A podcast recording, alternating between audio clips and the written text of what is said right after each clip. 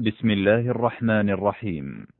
يسر موقع المسلم أن يقدم لكم ضمن سلسلة دروس البث الحي العلمية لفضيلة الشيخ الأستاذ الدكتور ناصر بن سليمان العمر تسجيلا لهذا الدرس وذلك في تفسير سورة القصص. بسم الله الرحمن الرحيم. الحمد لله رب العالمين والصلاة والسلام على نبينا محمد وعلى آله وأصحابه أجمعين.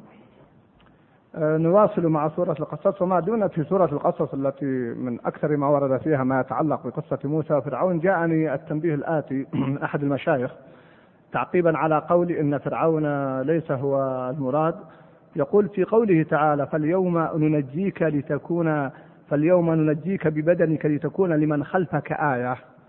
أنه قد يكون هو المراد أنه أخذ أيضا من البحر ثم بقي. وبعض العلماء ذكر أنه بقي في البحر فترة هذا الذي أعرفه. فيعتبر أنا أقول ملحظ الشيخ جزاه الله خيرا وهو أحد المشايخ الموجودين معنا وملحظه في مكانه. أنه إذا كان هو المراد بتفسير قوله تعالى فاليوم ننجيك ببدنك لتكون لمن خلفك آية أي أنه أخذ بعد ذلك من البحر فحنط فالله أعلم. والمسألة آه، مع آه، تنبيه جميل ولذلك حرصت على أن أقرأه لأهميته. فإن استجد شيء آخر ذكرت لكم ولا أريد أن نطيل في الموضوع بإذن الله. فأشكر الشيخ على تنبيهه وملاحظته. اليوم آمل أن نتمكن من إنهاء هذه السورة وإن لم نتمكن فنكملها في الأسبوع القادم لأنني لا أريد أن أطيل عليكم إن شاء الله. وقفنا في قصة قارون عند قوله تعالى فخرج على قومه في زينته. وذكرت في الأسبوع الماضي قصة أولئك الذين نصحوه. فنصحوه وإن وإنا خذلتنوء بالعصبة أولي القوة إذ قال له قومه لا تفرح إن الله لا يحب الفرحين. وابتغ فيما آتاك الله الدار الآخرة ولا تنس نصيبك من الدنيا. فأولا من حكمة الله جل وعلا أن يوجد في كل زمان ومكان من ينصح ومن يبين الحق. حتى لا تعيش البشرية في ضلال ثانيا عند قوله تعالى ولا تنس نصيبك من الدنيا. قفوا عند هذه العبارة. حقيقة تحتاج تأمل. يعني الواقع اليوم الآن هل الناس يحتاج تقول لا تنسى نصيبك من الدنيا أو لا تنسى نصيبك من الآخرة هل تحتاج تقول الإنسان لا تنسى تطلب الرزق ولا تنسى تذهب للعمل أو لا تنسى تأكل أو تقول لا تنسى الصلاة. الله المستعان. قال فيها لفتة جميلة ولا تنسى نصيبك من الدنيا. المفروض أن تجعل الدنيا في مكان تحتاج إلى من يذكرك بها. وأذكر لكم مثال عملي. الشيخ الألباني رحمه الله كان في المكتبة الظاهرية في دمشق في أول شبابه وحياته وبقي على هذا المنهج حتى مات في الجدية بالذات فيما يتعلق بالجدية. عجيب جدا رحمه الله. حتى مات. لكن مكان الشاهد يقولون كان يصعد على السلم في المكتبة الظاهرية ويبدأ يسحب في المخطوطات. فبعد ساعة يأتون له بالفطور. الساعة السابعة الثامنة صباحا. يبقى الشيخ على السلم إلى أذان الظهر. يقول يا شيخ الفطور. بعدين الفطور. إذا هذا طبق الآية ولا تنس نصيبك من الدنيا. يحتاج من ينبه بأكله وشربه رحمه الله. هذا مكان الدنيا. أنك ما تعطيها من الأهمية تحتاج إلى من يقول كل اشرب اطلب الرزق. والواقع الآن انظروا التهالك الذي تحدثنا عنه قبل قليل. شيء حقيقة مخيف وأنا أخشى من هذا الإقبال غير العادي على الناس من الناس. وأصبحت موازينهم كما تأتي بعد قليل الإشارة إلى ذلك في هذا الجانب. فهل نستطيع أن نفعل هذا؟ قال الله جل وعلا فخرج على قومه في زينته. أي خرج كما كان يخرج وكما يخرج أهل الدنيا عتوا واستكبارا وبغيا عليهم ولم يستفد من نصيحة الناصحين. لم يفد من نصيحة الناصحين عندما قال له قوم لا تفرح إن الله لا يحب الفرحين. بل رفضها وقال إنما أوتيته على علم عندي. قال الذين يريدون الحياة الدنيا. وهؤلاء كثيرون في كل زمان ومكان. الذين يريدون الحياة الدنيا أمرهم عجيب وشأنهم أعجب. ولذلك انظروا كما قلت لما يفتح مساهمة من المساهمات كيف تكالب الناس. وخاصة مع كل أسف أقول أتألم عندما يكون فيها شبهة. بل أن يكون فيها محرم. أحيانا ربا. بنوك ربوية صريحة تغطى عدة مرات. على ما يدل هذا؟ على ماذا يدل هذا؟ فالناس الحقيقة هؤلاء هم الذين يريدون الحياة الدنيا. قالوا إنه لذو حظ عظيم. هذه مقاييس أهل الدنيا. واليوم حدث ولا حرج في هذا الجانب. يأتي شاب كمقياس ليخطب بنت من أناس طيبين خيرين. قل أن يسألوا عن دينه أو يسألون سؤالا عاما. لكن تعال اسمع التدقيق في في دنياه. أين يعمل؟ كم راتبه؟ ما هو مستقبله؟ وتبدأ أسئلة ويسألون الناس عنه. فمقاييس أهل الدنيا هنا كما كان هناك إنه لذو حظ عظيم الذين خدعوا بقارون. لكن تقول لهم الدنيا قد تأتي إنسان ويقول يا ناس ترى صاحبكم هذا ضعيف في الصلاة. قالوا إن شاء الله هديها الله. طيب. ترى صاحبكم يعمل من المعاصي كذا وكذا. قال الله يعفو عنا عنه لعل البنت إن شاء الله يكون تكون صلاحة صلاحة على يديها. وقد يكون الحمد لله يؤثر عليها أكثر. وقد يكون والعياذ بالله يؤثر عليها أكثر مما تؤثر عليه. فمقاييس أهل الدنيا إنه لذو حظ عظيم. الناس الآن عندما ينظرون بعض أصحاب المراكب ولا أصحاب العمارات ولا أصحاب الدنيا ولا أصحاب المناصب يهشون لهم ويبشون بينما قد يأتي رجل, رجل تقي صالح خير. قد لا يأبه له الناس. وهو يزن آلاف من أمثال هؤلاء. كما بين النبي صلى الله عليه وسلم عندما جاء رجل فقال ما تقولون في هذا؟ قالوا هذا إن شفع شفع وإن خطب زوج إلى غير انكح إلى غير ذلك. ثم جاء شخص آخر قال ما تقولون فيه؟ قالوا هذا إن شفع لا يشفع وإن خطب لا يزوج. قال النبي صلى الله عليه وسلم إن هذا الأخير الذي ما مدحه خير من ملء الأرض من مثل هذا. هذا اللي قاموا له وأعجبوا به وأثنوا عليه هذا الذي لم يلتفتوا عليه إليه خير واحد من ملء الأرض من مثل هذا والخيرية لا تنتهي عند حدود. فها هذا المقياس لذو حظ عظيم. تأتي النتيجة بعد ذلك. وقال الذين أوتوا العلم هذا هو الأصل في طالب العلم أن يكون بعيدا عن الدنيا. ولا يعني هذا أن نحرم الدنيا عليه ولا أن يشتغل في التجارة لا. لكن تكون في يده لا في قلبه. وإذا عمل بالدنيا عمل بضوابط شرعية وموازين شرعية. وليس كما أشرت الأسبوع الماضي من البعض هداهم الله. ولذلك فإن طالب العلم الذين أوتوا العلم قال الذين وقال الذين أوتوا العلم ويلكم ثواب الله خير. هذا هو الحري بطالب العلم أن يبتعد عن الدنيا وأن يكون ناصحا وأن يصلح بين من يتنازعون فيها. أما الجهال أما العامة أما الرعاة هم الذين يتكالبون على الدنيا. لضعف إيمانهم وأذكر أن أحد طلاب العلم سأل أحد المشايخ قال يا شيخ أنا يقول أنا طالب علم أو أطلب العلم في بداية الطلب لكن عندي انهماك أو حب للدنيا شديد كيف أفعل؟ قال له كلمة جميلة. قال له بمقدار حبك للدنيا. وتعلقك بها ينقص حبك لله جل وعلا. وضعف وهو دليل على ضعف إيمانك. تناسب. عكس فكلما ازداد تعلقك بالدنيا وحبك للدنيا بغير وجهها أيضا المشروع فهو ينقص في إيمانك وينقص في حبك لله جل وعلا. والعكس.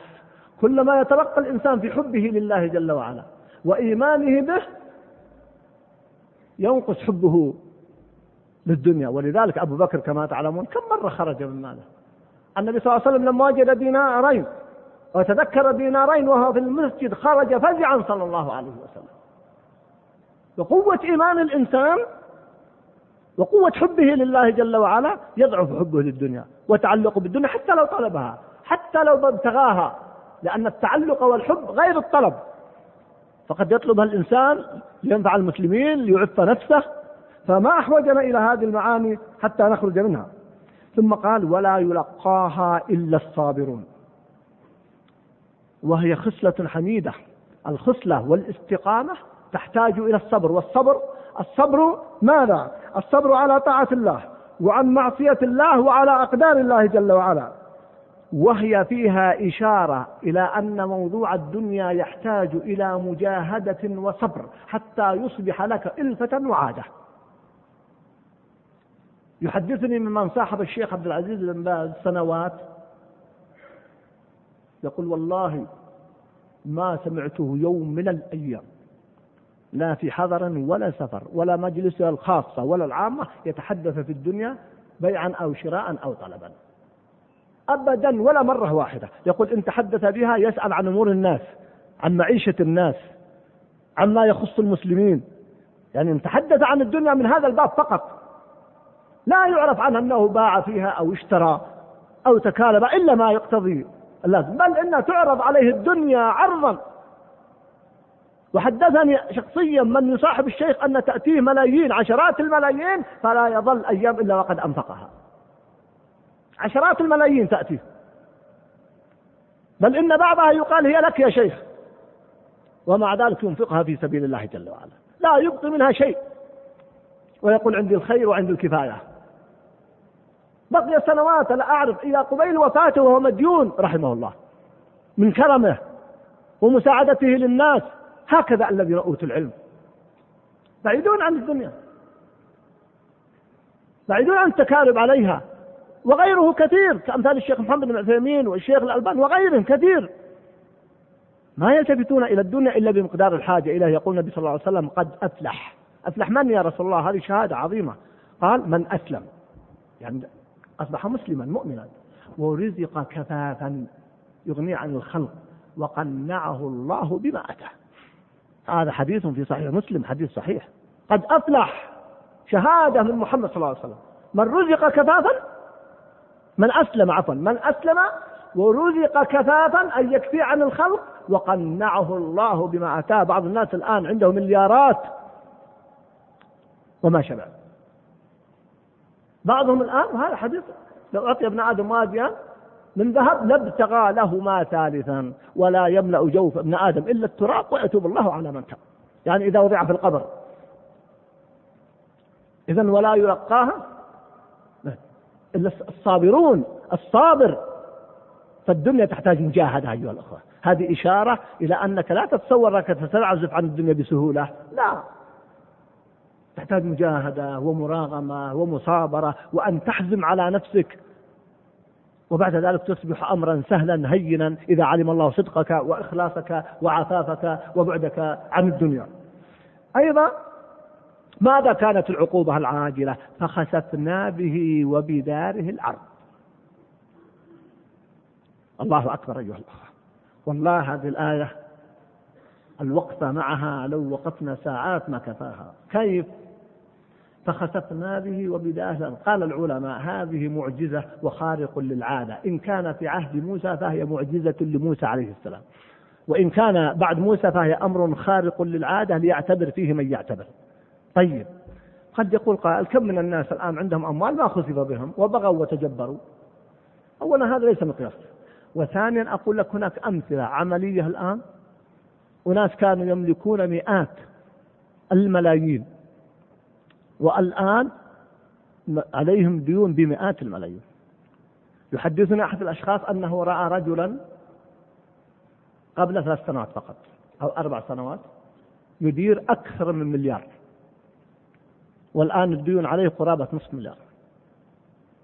يحدثني أحد المشايخ يقول كنت موقوفا لأمر ما يعني في السجن فسجن مع شخص معنا شخص هذا الكلام منذ سنوات من أهل الأموال. يقول أنا أمشي وأنا وإياه في رحبة السجن. قال يا فلان والله إنه مر علي أيام إنني أملك مئات الملايين وحددها ب 400 أو 500 مليون لا يشاركني فيها أحد.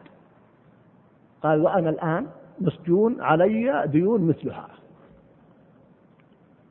بيعة واحدة بس. في بيعة واحدة بس. كما أن بالنسبة لقارون فخسفنا به وبداره الأرض هذا ببيعة واحدة. يعني ذهب قرابة مليار في بيعة واحدة. حتى أحد الإخوان يقول كنت أمر من عند بيته الذي يبنى بالملايين حجر على بيته. حتى بيت بيت أولاده حجر عليه. وبيع مع ما بيع من أجل تسديد للناس حقوقه. فكم من القصص لو نتحدث معكم عنها؟ يعني ساعات خلال ساعات يصبح الإنسان بين عشية وضحاها بدل ما كان يملك عشرات الملايين مئات الملايين بل قلت لكم بعضهم بحدود المليارات أصبح مديون بمئات الملايين أو بالمليارات. هذا نوع من الذهاب ماله وهذا نوع مما العقوبة العاجلة والأعظم منها العقوبة العاجلة إن كان بغى وأخذ حقوق الناس وكذب عليهم واحتال عليهم. والأمر عظيم وخطير وخاصة وبخاصة إذا جاء من جانب ثقة الناس فيه من جانب الدين. أو جانب الصلاح وأعطوه أموالهم ثم حدث ما حدث. فخسفنا به وبداره الأرض فتكرر القضية ولا لم يكن خسفا.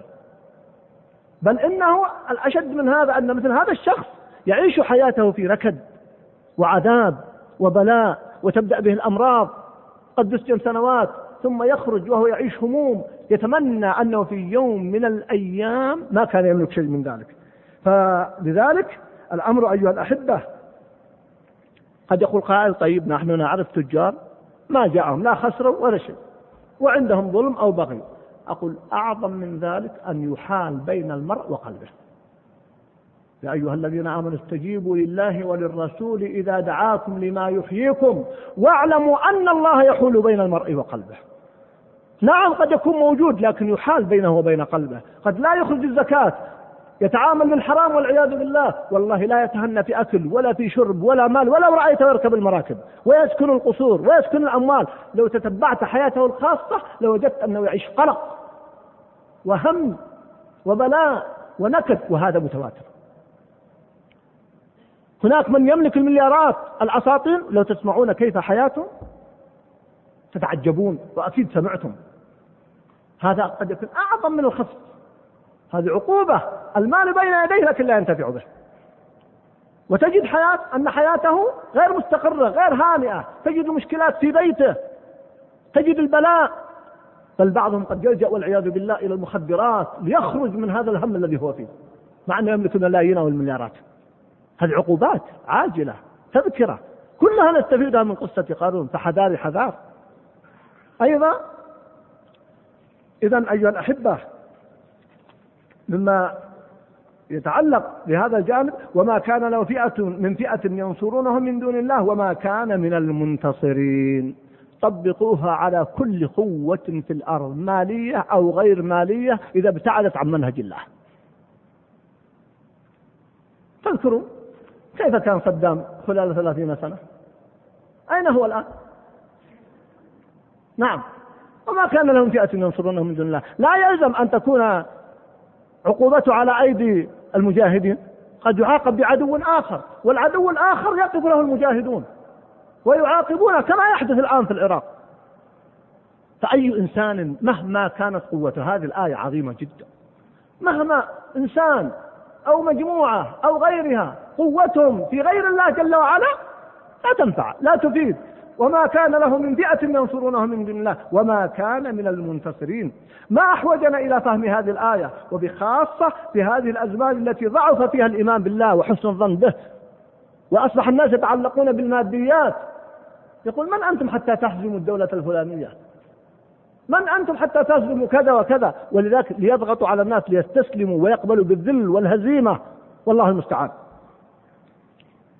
كما حدث مع قوم طالوت لا طاقة لنا لجالوت وجنوده قال الذين يظنون أن يوقنون أنهم ملاقوا الله كم من فئة قليلة غلبت فئة كثيرة بإذن الله. والله مع الصابرين. هذا الذي حدث. فهزموهم بإذن الله. مع أنهم قلة. إذا لا تغتر يا أخي الكريم بأي قوة. إذا لم تكن قوة في الله ولله وفي دين الله لا تغتر بها. لا تؤثر فيك. لا يغر لا يغرنك تقلب الذين كفروا في البلاد. متاع قليل ثم مأواهم جهنم وبئس المهاد العظيم. هذا متعوا وقد تأتيهم العقوبات ولا يمتعون. وأصبح الذين تمنوا مكانه بالأمس يقولون ويك أن الله ويك اختلف العلماء فيها لأنها مركبة بعضهم قال من كلمتين وبعضهم قال من ثلاث كلمات وبعضهم قال من أربع كلمات ومن أراد المزيد أن يرجع إلى كتب التفسير. وي كلمة تعجب. كأن وبعضهم ويك يقول إنها ويك إن الله ولكن للاتصال قال ويك أن الله. وي ويك يتعجبون. إن الله يبسط الرزق لمن يشاء. على معاني ذكرها المفسرون في مكانها. ولكن هنا وقفات حول هذه الآية. الوقفة الأولى الذين بالأمس يتمنون أنهم مثل قارون. يا ليت لنا مثل ما أوتي قارون. اليوم ماذا يقولون؟ وكأن الله يبسط الرزق لمن يشاء. لولا أمن الله علينا لخسف بنا. الوقفة الأولى يا أخي الكريم إذا دعوت ربك وبخاصة في أمور الدنيا ولم يستجب لك فلا تيأس لا تحزن. ما رأيك لو أن الله استجاب لهؤلاء؟ كما لما دعوا يا ليت لنا مثل ما أوتي قارون. استجاب الله لهم؟ ماذا يحدث لهم؟ لذهبوا مع قارون. فمن رحمة الله بهم أنه لم يستجب دعائهم ولذلك اعترفوا في الأخير لولا أمن الله اعترفوا بالمنة والفضل لولا أمن الله علينا لخسف بنا سبحان الله. فكم تدعو الله جل وعلا؟ قد يأتي الشيطان يقول دعوت دعوت ولم يستجب لك. ما تعلم ماذا أدخر لك من الخير أو كف عنك من الشر بعدم الاستجابة. فإذا صدقت في دعوتك ودعائك فإما أن يستجاب لك وإما أن يصرف عنك من الشر أعظم مما دعوت وإما أن تدخر لك يوم القيامة حتى تقول يا ليتني لم يستجب لي دعوة في الدنيا. الشاهد هنا خاصة ما يتعلق في أمور الدنيا. يذكرون أن أحد العلماء جاءه أحد السلاطين وكان في الحرام في المسجد الحرام. قال له هل تريد شيء؟ أرسل له هل تريد شيء؟ قال أما تستحي تعرض علي في بيت الله؟ نعم. أما تفتح تعرض علي في بيت الله تفتح الخليفة. نعم. يعني تصور لو واحد الآن عندك في بيتك تريد تضيفه جاء واحد قال تفضل معي أضيفك. تعتبر ما يليق هذا. يعني لا يليق. نعم. فكيف هو؟ أنا في بيت الله الآن تعرض علي؟ فسكت الخل. لما خرج لحقه. قال طيب هل تريد شيء؟ قال من أمور الدنيا ولا من أمور الآخرة؟ قال لا أمور الآخرة ما أملك شيء منها. يقول الخليفة قال من أمور الدنيا؟ قال يا أخي الكريم أمور الدنيا ما طلبتها ممن يملكها فكيف أطلبها ممن لا يملكها؟ انظروا التدرج والعبارات الجميلة. في الأول قال أما تستحي تعرض علي في بيت الله؟ وأنا في ضيافة الله؟ وفي حرمه؟ تستحى. وهو يكلم خليفة. فاستحى الخليفة. وكان خليفة صالحا يريد إحسان لهذا الزاهد لهذا العابد لهذا العالم. ما أراد به سوءا أبدا. ولما خرج قال سيف الآن العرض اللي عرضت عليه من أمور الدنيا ولا من لأنه قال سلني قال من أمور الدنيا ولا الآخرة قال يا شيخ كيف أعرض عليك أمور آخرة؟ لا أقصد من أمور الدنيا. قال ما سألتها ممن يملكها. أسألها ممن لا يملكها. لكن أحيانا تغلبنا أنفسنا. فنسأل الدنيا. وقد لا يستجاب لك. فتذكر هذه الآيات. أن الله أراد بك خيرا. كما أنه لم يستجب لأولئك فحماهم الله فاعترفوا بفضل الله ومنته. المسألة الثانية هنا أيضا في هذا الجانب. انظروا سرعة تحول الدنيا. أمس يتمنون أن يكونوا مثل هذا واليوم يفرحون أنهم لم يكونوا مثله. الثالثة الوقفة الثالثة. الآن كم من غني أو من رجل كان غنيا يملك الملايين؟ مئات يتمنى أنه لو كان مثل أحد خدامه أو أحد حراسه لأن الحارس عنده راتب ألف ريال أو ألفين أو أقل أو أكثر. ذهبت الدنيا عن سيده وعن صاحبه وبقي على حاله وجد عملا آخر هانئا مستقرا وهو يعيش البلاء والهم والهموم والديون وكلام الناس. فالدنيا لا تستحق هذا العناء أيها الأحبة. إذا ما أحوجنا إلى هذه المعاني. ولذلك كان النبي صلى الله عليه وسلم لا يلتفت للدنيا وقد عرضت عليه الصفا والمروة أن تحول ذهبا ولكنه رفضها صلى الله عليه وسلم. فنحتاج إلى هذه المعاني. أرى أننا ضاق بنا الوقت ولا أستطيع أن أكمل السورة لأن في ختامها وقفات عظيمة جدا ختامية تلك الدار الآخرة نجعلها للذين لا يريدون علوا. نعم إن شاء الله سأقف معها في الدرس القادم وكما قلت الدرس القادم بإذن الله سأخصصه لما يتعلق بموضوع وما بدلوا تبديلا وبعد الصلاة إن شاء الله نقف مع آثار الاضطراد والاضطراب وسأحرص أيضا مرة أخرى أن أنتهي بالوقت المحدد. أقول قولي هذا وأستغفر الله لكم السلام عليكم ورحمة الله وبركاته.